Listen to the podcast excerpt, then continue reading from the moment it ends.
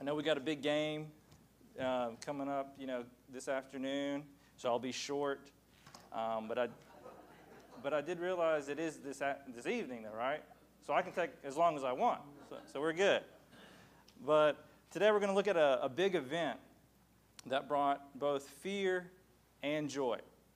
During tonight's Super Bowl, there's going to be feelings of joy when Tom Brady makes that first touchdown. I'm calling it now. And but you know, there's going to be some fear, some sorrow when on the second drive he's going to lose a fumble. You know, I think this is how it's going to go. But um, we all know at the end of the game, there's going to be five seconds left, and Brady is going to throw the winning touchdown. That's how it's going to go. I mean, there's going to be great, great joy for most people, right? Or maybe not. trying to, all right, I know where you guys at now. But years and years from now, I'll be hopefully a grandpa, and one of my grandkids will run in. I'll put them up on my lap, and I'll tell them about this historic game, the, the COVID 19 Super Bowl, when Tom Brady won. And I'll tell them about how he won the, he threw the last touchdown, and tell them all about the game and how all our friends were watching it from different places. and he'll, he'll look at me and he'll say, Well, Grandpa, um, some of my friends said that's not how it happened. Some of my friends said Tom Brady didn't do that. He actually lost the game. And everybody who said that he won, they just imagined it, or that's how they wanted it to be. And so they, even some people hallucinated. That's how it happened. They're just making this up so that they would be benefited by their win. That would be really shocking for the, a grandkid to say, right? And as a grandpa looked down, like, no, I was, I was there. I saw it on TV. We all talked about it years afterwards. I got the T-shirt. I got the hat. It really happened. Now that's you know a silly story, but something along similar lines happened when Jesus rose from the dead. Years and years later, people would say, "Well, that's not what really happened. The disciples just made it up." Some people even theorized that the disciples hallucinated they all hallucinated the same thing, which obviously that doesn't even happen. And they said, well, the disciples made it up because they would benefit it in, in, from that in some way to make up Jesus' resurrection. But none of that's really true. The disciples didn't benefit materially um, from, from this story, from Jesus' resurrection. So today we're going to look at uh, uh, the big event of Jesus' resurrection in Matthew 28 1 through 10. And I want us to say three things. The first, that Jesus' resurrection was both, it was physical, a bodily resurrection. Number two, his resurrection brings fear and joy. And number three, we see how we can share in the joy that Jesus brings. So again, Matthew 28, 1 through 10. And the title of the sermon is Jesus is Risen. Let's pray. Lord, I thank you for this opportunity. Speak through me today. Help me be clear. Be with the people in, the congregation, listening online, that you would give them hearts to understand and believe that you are God, that Jesus is God Himself in the flesh, that He did really rise again, and how that can bring us great joy and change our lives forever. Be with us today. In Jesus' name, amen. So I have three main reasons why I chose to preach this passage today. Um, the first being that I've studied the book of Matthew more than any other book so far in my studies. And um, the second being I've recently preached on the Great Commission in Matthew 28. So I'll just work backward from there and we'll look at the foundation for the Great Commission, which is Jesus' resurrection. And number three, the reason I chose this passage is because I think it's really important to preach about Jesus' resurrection more than just on Easter Sunday. Because as in 1 Corinthians 15 14 says, if Christ has not been raised, then our proclamation is in vain, and so is your faith. So it is vital to our faith in Jesus to properly understand his resurrection. And I think to understand the significance of his resurrection, let's zoom out from the story in Matthew 28 and look at how God presents his history in the Holy Scriptures. And as you read through the Old Testament, you'll see how Israel failed time and time again. The people of all the earth sinned, rebelled against God, worshiped idols. It's pretty bleak, it's pretty, pretty sorrowful. And, but even in all that, um, there is a message of hope throughout the Old Testament. Hope that God will send someone to save his people.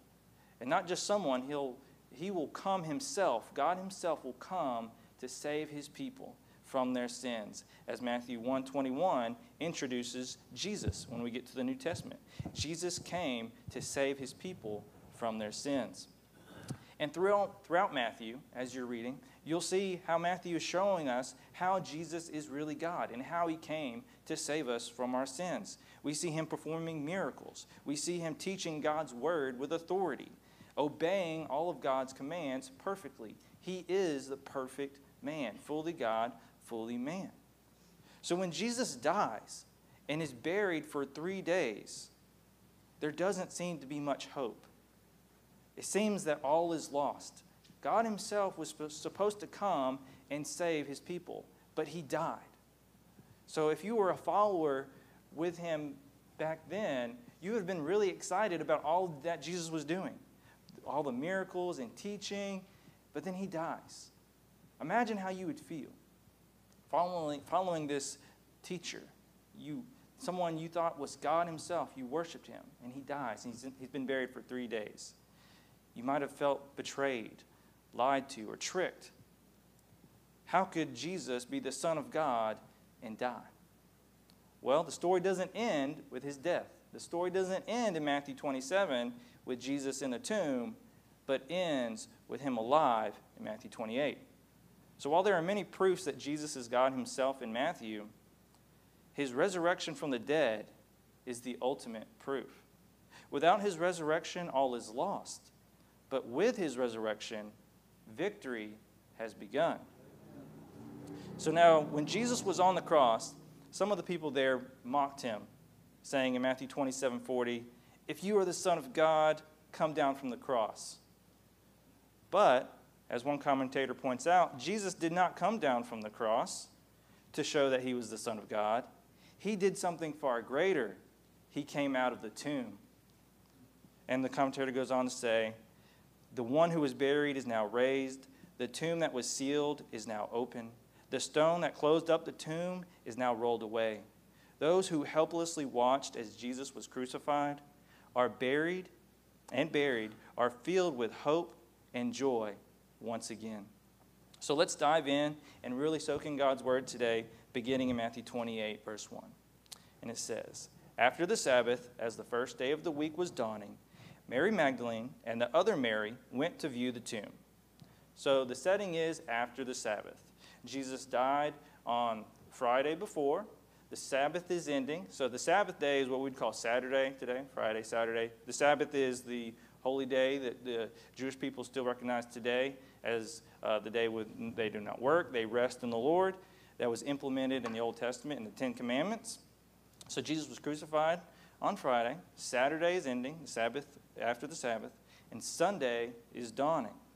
Not only is a new calendar day beginning on this Sunday long ago, this is going to be a new day that will change world history forever.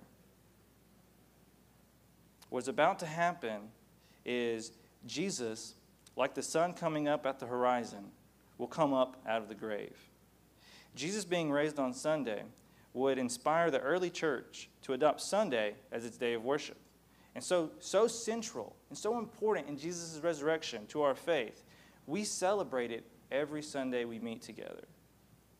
And I think beyond just on Sunday, we should celebrate Jesus' resurrection every day. And I think how we can do that, a good a reminder, is every day that the sun comes up, remember how Jesus rose up on that Sunday long ago. And guess who will be the first to witness this history altering event? Mary Magdalene and Mary, the mother of James and Joseph. We see uh, that in 2756 of Matthew. One commentator writes about the significance of women being the first to witness the resurrection. If the early church made up this account of the resurrection, the first witnesses to the resurrection would almost certainly have been respected men whose testimony was assumed to be credible, not women whose testimony was automatically suspect in the ancient society. So God, in His grace, His kindness, His wisdom, chose those who are least in the world's eyes to be His messengers. Now, no matter how the world sees you, or how even you may see yourself sometimes, remember how God sees you. As a follower of Jesus, you are seen as a worthy ambassador to spread the good news of his kingdom. For Jesus is the risen king. And Jesus appoints two women disciples to be his first messengers, which adds significantly to the credibility of this account that this really happened. This is not something that they just made up. And as we go on to verse 2, we see that there was a violent earthquake, or a great earthquake, as some translate it. Because an angel of the Lord descended from heaven and approached the tomb. He rolled back the stone and was sitting on it. So as they approached the tomb, there was a great earthquake, or I like how the Greek sounds, a literally it's a megas earthquake or a mega earthquake. So from this earthquake, we know from examples in the Old Testament that God is beginning to act. Now he was demonstrating his power. And if you remember, there was an earthquake at Jesus' death to enact justice on the sin of humanity. God's power to defeat death and sin is now evident at Jesus' resurrection. One might expect for the risen Jesus to appear before them at this moment, but not yet. It is not Jesus they see, but first they see an angel who rolled back the great stone away from the tomb. And if you guys remember, there's, they set up a large uh, Roman guard unit to protect the tomb. And it just takes one angel, the power of God, to disable them and for him to open up the tomb. Uh, one commentator writes that the guard unit was large enough to fend off at least 12 armed men. Now, this shows you the power of God. Just, he, he, he, he disables those, those uh, guards with one of his messengers, an angel. And in verse 3, we see what the angel looks like. It reads His appearance was like lightning, and his clothing was as white as snow. The guards were so shaken by fear of him that they became like dead men. Notice here that the guards were shaken by fear. They were not shaken by the literal earth shaking of the earthquake. And they were, in contrast to Jesus, who was raised from the dead, the guards are now like dead men. Almost every time a human encounters an angel in the, in the Bible, we see that there's an element of fear. They come with God's power and authority. So in this case, the angel is said to have the appearance of lightning. So not only are they scary, but the angel's appearance depicts that he's acting for and with the power of God. And interestingly, we'll see that the angel gives no words of comfort to the Roman soldiers, but in verse 5, we see that he tells the women, Don't be afraid because I know you're looking for Jesus who was crucified. So, unlike the guards who were acting as Jesus' enemies, the women came to honor Jesus. Well, we learn in Luke's account in 24 1 that they were bringing spices and perfumes for his body. The angel encourages the women and tells them, Do not be afraid. So, why should they not be afraid? In verse 6, He is not here. Jesus is not here, for he has risen just as he said, Come and see the place where he lay. So the angel tells them that Jesus is not here. And again, as I was reading this account, I'm expecting to see Jesus, but it's not yet. So they first see the empty tomb where they placed where Jesus was laid. And we also see here not only is it miraculous that Jesus was raised from the dead, he prophesied that this would happen. In Matthew 20 in yeah, Matthew 16, 21. From that time, Jesus began to show his disciples that he must go to Jerusalem and suffer many things from the elders and chief priests and scribes and be killed, and on the third day be raised. So while the women may have heard that Jesus' teaching, or the disciples told the women that, they did not fully understand this prediction, or they didn't grasp what he was saying, um, because as the angel said, they came to see the crucified Jesus. They didn't come to see the resurrected. Jesus. So even though their faith was somewhat small, they did not abandon Jesus completely because they came to honor him. But soon we'll see that their faith will be totally transformed by the proof that Jesus is resurrected. And so I came across this story to emphasize the significance and importance of the resurrection. While we emphasize the cross and Jesus' death, rightfully so, it is very important for our faith. Um, the resurrection is just is equally as important. And there was a man a long time ago in India. He found a couple scrapes of the Bible, some pages that were ripped out, and he started to read them. And he was convicted, and he wanted to follow this Jesus that he read about. And he wanted to know more. So he found this man who confessed to follow the Bible. And this man was not from India, but he was an Englishman.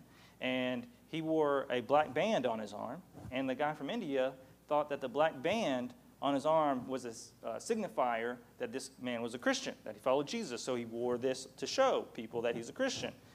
That's not the case, and we'll see why in a second. So the Indian man put uh, a black band on his arm as well and went around the town saying, Hey, I'm a Christian, I'm following Jesus, and look, I have the band to prove it. And so he, he a couple, you know, a couple days later, he found a, a gathering of believers at a church, and he said, hey, where, where are y'all's black bands? I have mine to show I'm a Christian. And he told them the story about the man that he saw. And they said, oh, well, he was wearing a black band on his arm because in his tradition, one of his good friends passed away. And so he was wearing that as a sign of he was in sorrow and in remembrance of his friend that passed away. It's not a, it wasn't a sign that he was a Christian or anything. Um, but the man thought about that for a second and goes, Well, I read about Jesus and he died and he passed away and we can we can wear the band in remembrance and sorrow for him. And he didn't read the resurrection account yet. He didn't read that he didn't have that account. And so the people told him well we don't need to be in sorrow for jesus' death. He rose again. And that totally transformed how he thought about it. And so we don't need just uh, to focus on the sorrow and um, the death of jesus but realize that he rose again and we can be joyful as well. And so, not only did Jesus prophesy death and resurrection, um, he prophesied in Matthew 26 32, he says, After I'm raised up, I will go before you to Galilee, which is what the angel tells the women in 20, 28 7. Angel says, Then go quickly and tell his disciples, He has risen from the dead, and indeed, he is going ahead of you to Galilee. You will see him there. Listen, I have told you. So, departing quickly from the tomb with fear and great joy, they ran to tell his disciples the news. So the women listened right away and quickly went to tell the news to the disciples. And we see how important and urgent this message was and still is today. How quick are you to believe this message of the resurrection? And how quick are you to share this message? Also, notice that they went with fear and great joy. The women's fear is different from the guards' fear because it's not labeled as great. Now, if you remember, there was a megas earthquake, a great earthquake, and the guards had a megas fear, a great fear. And now we get to the women who do not have a great fear, they have a megas joy, a great joy. Now, nevertheless, they still do have some sense of fear, um, but their joy is greater. Now, why would the women be afraid at this point? And now, Matthew doesn't tell us exactly, but if you were in their situation, you could be afraid for a couple different reasons. One, you know that your life is about to change forever. Jesus is proof that He is God, and you are going to have to share this message with the whole world, and that's going to be somewhat of a new experience for you, and it's going to be somewhat, you're going to be somewhat fearful. Or you may be afraid that you're going to go tell his disciples that he's raised again, and they might not even believe you. So, um, but even in the fear, I think we see from the women that we still have fear today. We still can have an, a sense of fear, but let our joy be greater. Don't let our fear disable us. Don't let our fear cause us not to share this good news. So, as a believer and follower of Christ, you can have great joy and confidence because you know you serve the living God. Jesus, who died for your sins, was raised to life. Because of this joy from knowing and experiencing this good news, let us share our joy with others, even in the face of our fear. And we move on to verse 9. And I like how the New King James Version translates a particular word here we'll get into. And as they went to tell his disciples, behold, Jesus met them, saying, Rejoice. So they came and held him by the feet and worshiped him. And so, just when I least expect, Jesus appears before the women. He greets them and encourages them in their joy, saying, Rejoice. And this is the word I think that, that's best translated as rejoice. Some translate it as greetings, and that does make sense. Uh, but I think to get the nature of what's going on, we have the women's joy here, and I think Jesus is trying to encourage their joy. Yes, be joyful. You're right to have great joy. And also, because this is the same word used elsewhere in Matthew, just a couple chapters previously, when Judas uses the same word rejoice or greetings when he betrays Jesus. In 2648, says, His betrayer had given them a sign. The one I kiss, he's the one. Arrest him. So immediately he went to Jesus and said, Rejoice, Rabbi, and kissed him. Now that's, that was, he was mocking him. He knows he's not about to rejoice going to the cross. And also the soldiers mock him on the cross in 27 29. They twisted together a crown of thorns, put it on his head, and placed a staff in his right hand. And they knelt down before him and mocked him. Hail, or rejoice, King of the Jews. They knew he wasn't rejoicing, he was, he was suffering. But despite all the mockings of rejoicing at his death, Jesus is now alive, and he does bring joy. Notice the contrast of the description between the angel, we read about like lightning um, before, and white as snow. Matthew doesn't describe Jesus' description at all, which is kind of interesting, right? And so, what, what I think what's going on to here is good evidence that this, this has historically really happened. There wasn't anything majestic about Jesus' appearance. He was a man, fully man. What else are you going to say about it? He, so he rose bodily from the grave. And I think this also shows Jesus' Jesus's humility. He became fully man. And it also shows, specifically in our passage, that the women held his feet. They worshiped at his feet. The resurrection of Jesus was an actual historical event in which he had a physical risen body. He was not just risen spiritually or psychologically or metaphorically in our hearts. Matthew makes this point extremely clear. Not only that, but Jesus is worthy of worship.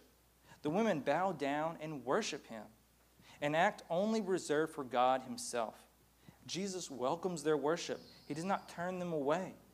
This verse provides good evidence that the earliest of his followers believed Jesus to be God. And the women understood that Jesus' resurrection confirmed his identity as God and worshiped. Will you today and every day henceforth bow the knee and worship to the one true King, Jesus? Rejoice, for the King is risen. Serve him only. Cast out any idols or any things in your life which you bow before. Even as believers, we are tempted to place things on the throne of our hearts that take the place of God. Pray and ask God to reveal those idols to you today, and that you would be resolved to worship Jesus alone. And we can help others, each other, do that as well. And I found a poem that hits on some key points about Jesus' resurrection being physical. And I thought it captures it very, very well. And it reads like this Make no mistake, if he rose at all, it was as his body. The same hinged thumbs and toes, the same valved heart that pierced and died, withered, paused, and then regathered. Let us not mock God with metaphor, analogy, sidestepping transcendence, making of the event a parable, a sign painted in the faded. Credulity of early ages, let us walk through the door.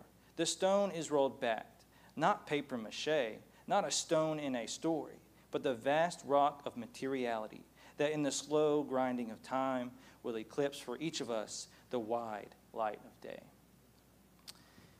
In our last verse today, 28:10, Jesus told them again, "Do not be afraid. Go and tell my brothers to leave for Galilee, and they will see me there." He encourages them again not to be afraid, just as the angel did. And notice that Jesus calls his disciples brothers.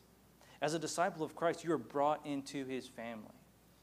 Then, despite, as, as one commentator will write, despite their shameful flight despite the disciples fleeing away from Jesus during his arrest, trial, and crucifixion, though the disciples had forsaken Jesus, he had not forsaken them. So if you're a disciple of Jesus, you're brought into his family. And again, take courage. Don't be afraid to share the good news of his resurrection. And at the end of the story, you look back over the short little narrative of the 10 verses. I, I, I see that God works in mysterious ways or different ways than we expect. For instance, as I was reading this account, I kept expecting Jesus to appear, but there was always a delay. First, they met the angel, then the empty tomb, and then only after they're on their way to tell the disciples, Jesus appears. Also, notice how God uses messengers. He uses an angel, He uses the women to share His message.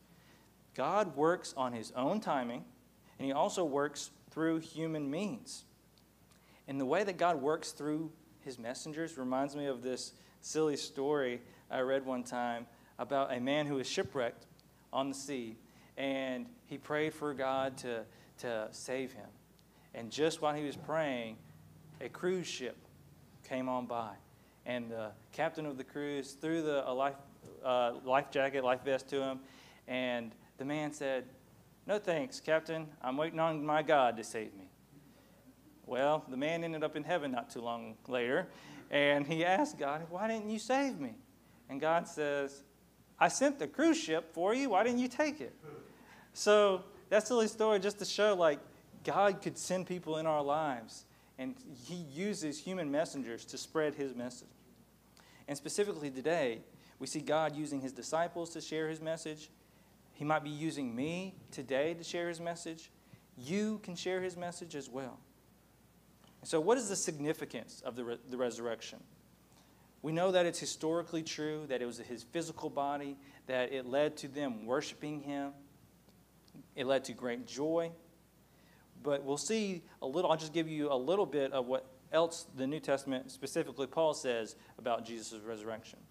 And one commentator writing almost 100 years ago writes it very well. He summarizes it this way the first community's joy of life is grounded exclusively in its view that the Christ, and can be summarized by the one sentence Since he has risen, we will be with him. Through Jesus' resurrection, we are born anew to a living hope. This is a direct result of the Easter events. So we'll look to how Paul describes Jesus in a couple passages.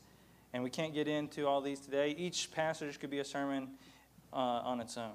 But Romans 4:25, Paul says, Jesus, he was delivered up for our trespasses. He was raised for our justification. And in Romans 6 9, he says, Because we know that Christ, having been raised from the dead, will not die again, death no longer rules over him. For the death he died, he died to sin once for all time. But the life he lives, he lives to God. So you too consider yourselves dead to sin and alive to God in Christ Jesus. Therefore, do not let sin reign in your mortal bodies so that you obey its desires. And the last one in 1 Corinthians 15, starting in 54. When this corruptible body is clothed with incorruptibility, and this mortal body is clothed with immortality, then the saying that is written will take place Death has been swallowed up in victory. Where death is your victory, where death is your sting. The sting of death is sin, and the power of sin is the law. But thanks be to God who gives us the victory through our Lord Jesus Christ. And there was a little boy and his father riding down a country road one day, and a bumblebee flew in through the window. The little boy was terrified because he was deathly allergic to bees. Uh, so as, as they were driving, the father notices the bee and grabs it, squeezes it in his hand, then opens it, and the bee starts flying away, flying around. And the boy's scared again. He's like, and the father notices the boy's fear and shows him that he has the stinger in his hand and tells the boy, You don't need to be afraid. I took the sting for you. Now, Jesus took our sting, took the sting of death. But unlike the father in the story, Jesus made a far greater sacrifice. He did not just experience a minor bee sting, but he drank the cup of wrath to the dregs and died. The story doesn't end in the tomb, but it ends in living joy. So the next time you wake up and see and feel the sun, praise the Lord for the new day and rejoice because you as sure as the sun will rise, Jesus is risen. Now, if you want to respond to this message of Jesus' resurrection, I urge you to believe this message with all your heart. If you have any questions, get into contact with somebody that you know who's a follower of Jesus. Get into contact with me uh, on social media. You can look up the information online. And so don't let today go by without getting straight what you believe about Jesus and his resurrection. And I urge you to believe today and follow him for the rest of your life.